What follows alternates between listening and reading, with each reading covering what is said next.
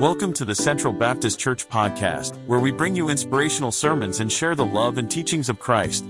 I'm excited to introduce our brand new sermon series, Heaven, Our Ultimate Home, starting with today's message titled The Reality of Heaven. Our beloved Pastor Adam Burton will be leading us and sharing his insights. As Christians, we hold a fundamental belief that heaven is a real and tangible place that gives us hope and purpose. This belief provides direction and meaning in life, even during the toughest of times, as we are fulfilling our eternal destiny. In this message, Pastor Adam will dive deeper into this belief, and we can't wait to hear what he has to say. So, sit back, relax, and prepare to be enlightened and inspired. Don't forget to subscribe to our podcast on your preferred platform and stay connected with Central Baptist Church. We invite you to visit our website at cbcmaysville.com or attend one of our services to experience our welcoming community firsthand. Without further ado, here's Pastor Adam's powerful sermon, The Reality of Heaven. Welcome this morning to a journey of discovery that is going to take us to the heart of what lies beyond this life. Have you ever wondered what awaits us as we as we leave this world? I mean, is there really a place called heaven? And if so, what is it like? You know, the Bible tells us that, that heaven is our ultimate home, a place where we will spend eternity in the presence of God. But, but what does that mean for us? And what can we expect when we arrive? Perhaps you, like many others, have grown up with the idea like heaven is a place with clouds and harps and floating around doing nothing. It's an image that's been perpetuated for years from movies and, and TV shows, even though it's far from accurate. Maybe you've seen the film Bruce Almighty. In that movie, heaven is portrayed as some sort of celestial office space, complete with desks and cubicles and an endless supply of donuts. But when Bruce arrives, he's greeted by a receptionist who, who hands him a clipboard and tells him to, to take a seat. And so Bruce, he looks around and all of this kind of confusion, wondering why heaven looks like a corporate office. But as he sits down, he begins to, to fill out the paperwork. He realizes that, that this heaven is very different than what he expected. For, for one thing, in this office, everybody's happy. They're laughing, joking, and they're enjoying their work. And for another thing, there's a sense of purpose and meaning in everything that they do. Now, now of course, we you know this portrayal of heaven is, is far from accurate, but it does raise some interesting questions that, that maybe you've thought about if heaven isn't just a place for, for leisure, but a place of meaningful work and purpose? What if we will be called to serve and to work in heaven, using our talents and abilities to glorify God and to, to bless others around? Well, as we embark on this sermon series, Heaven, our ultimate home, we will explore the biblical view of of heaven and, and what it means for us as Christians. We'll look at the different aspects of heaven, the beauty of its surroundings, and the joy of being in the very presence of God. We'll also consider what the Bible tells us uh, about what we will do in heaven. Will we really just sit around on clouds all day? Or will we have important work to do? And if we do have work to do, what would that work look like? Perhaps most importantly, we'll explore how our understanding of heaven shapes how we live our lives here on earth. And how can the knowledge that we have a home in heaven motivate us to live better lives, to love more deeply, and to serve others more selflessly? So, as we come together on this journey of discovery, we will explore the mystery and the wonder of our ultimate home. We'll do so turning to Scripture to be open to what the Bible tells us about heaven and allow that truth to transform our lives in meaningful ways. The title of today's sermon is The Reality of Heaven. The Reality of Heaven. You can find an outline on the back of your bulletin to help you to, to follow along. You know, as Christians, we hold fast to the truth that, that heaven is a real place. It's not just an abstract concept or, or a wishful thinking. It is a tangible, physical realm where God reigns and, and his people dwell with him forever. But what does it heaven look like? What will we be doing there? These questions have fascinated believers for centuries, and yet we often kind of shy away from exploring them in, in depth. That's why I want to challenge us today to imagine what will heaven be like? I want you to imagine a place of perfect peace where there is no more pain, no more suffering, a place where the streets are paved with gold and the walls are made of precious stones. Imagine a place where we will be reunited with our loved ones who have gone before us.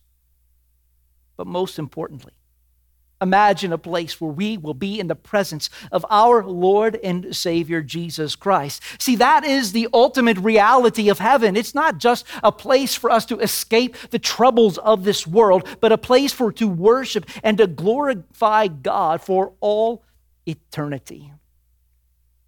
First thing we're going to see this morning is that heaven is a physical place. Heaven is a physical place. You're standing uh, uh, up on a mountaintop, gazing out over a vast landscape of rolling hills and sparkling lakes. And as far as your eye can see, oh, there is a beauty and grandeur beyond compare. It's, it's like nothing that you've ever seen before. And you feel a sense of awe and wonder. It's just hard to put into words. Now, I want you to imagine that this mountaintop is just a glimpse of what heaven will be like.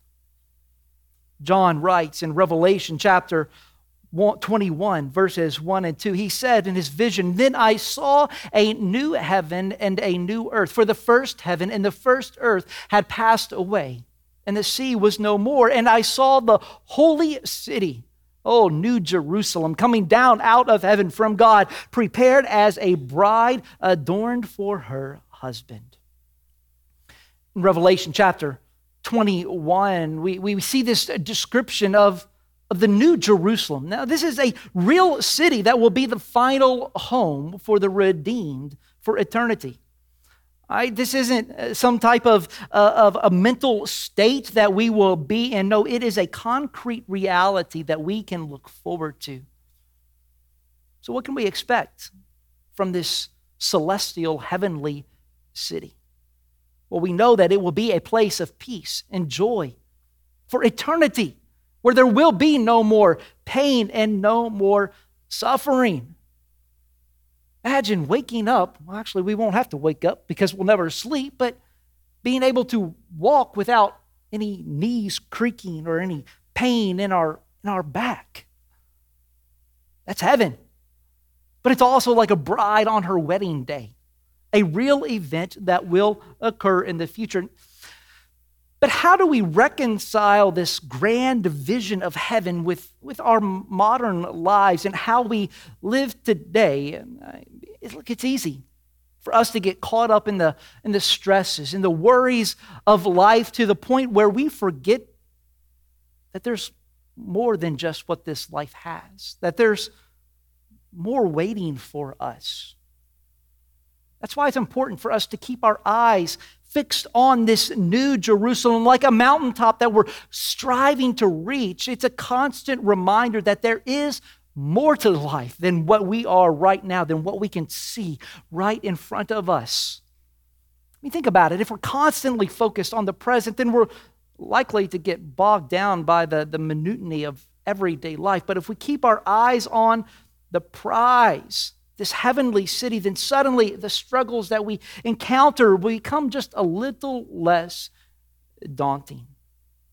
That's kind of the difference between looking at just one single brush stroke of a painting and looking at the entire painting. When we focus on the big picture, we gain a new perspective on our lives and our struggles. We realize that there is something that is bigger and more important waiting for us, and that gives us the strength to keep going. let me remind you that the Bible is not just an ordinary book with no relevance for our lives. Oh, it is a sacred text, but it speaks to our deepest longings of our hearts. It, it reveals to us this physical beauty. And when we see it, oh, it changes how we live on earth. So may we never forget that heaven is not just an abstract concept, but it is a physical place. And the Bible has much to tell about it. As we reflect on the physical reality of heaven, let us not forget that it is also a spiritual reality. The Bible speaks of both uh, the tangible but also the intangible aspects of heaven, reminding us that it is not just a physical place, but it is a spiritual reality that we experience through our relationship with Jesus Christ. And that brings us to our second point that heaven is a spiritual reality. Heaven is a spiritual reality. The Apostle Paul, in his letter to the Corinthians, tells us that heaven is, is this spiritual reality. In, in, in, in 2 Corinthians chapter 5, verses 1 through 5, we, we, read these, we read these words. For we know that if the tent, that is our earthly home, is destroyed, we have a building from God, a house not made with hands, eternal in the heavens. For in this tent we, we groan, longing to put on our heavenly dwelling, if indeed by putting it on we may not be found naked. For while we were still in this tent, we groaned, being burdened, not that we would be unclothed, but that we would be further clothed so that is what mortal may be swallowed up by life. He who has prepared us for this very thing is God, who has given us the Spirit as a guarantee. Paul here paints a vivid picture of our current state on earth, using this metaphor of an earthly tent. We know that our bodies are temporary, fragile, imperfect, just like a tent. But beyond this temporary state, we have the promise of a new eternal house in heaven, a spiritual reality that is not built by human hands or, or modern architecture. No, no, it is built by God Himself.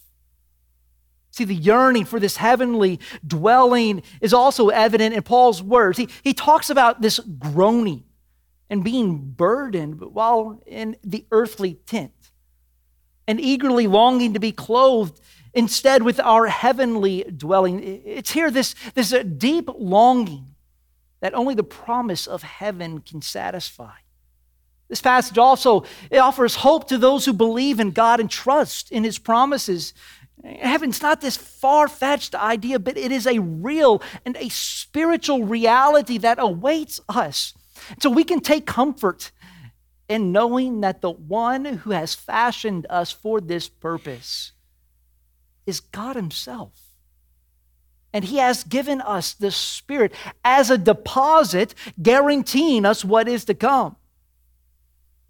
You know, in our modern society, we are bombarded so much with messages that tell us to focus on here and now, to live for the moment, to, to accumulate as much as we, we can in this fleeting life.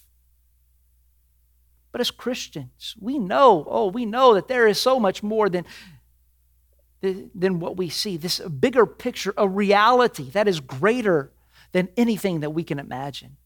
And this passage we had just heard reminds us that our earthly lives are temporary, a, a vapor that appears for a little while and then it just kind of vanishes away.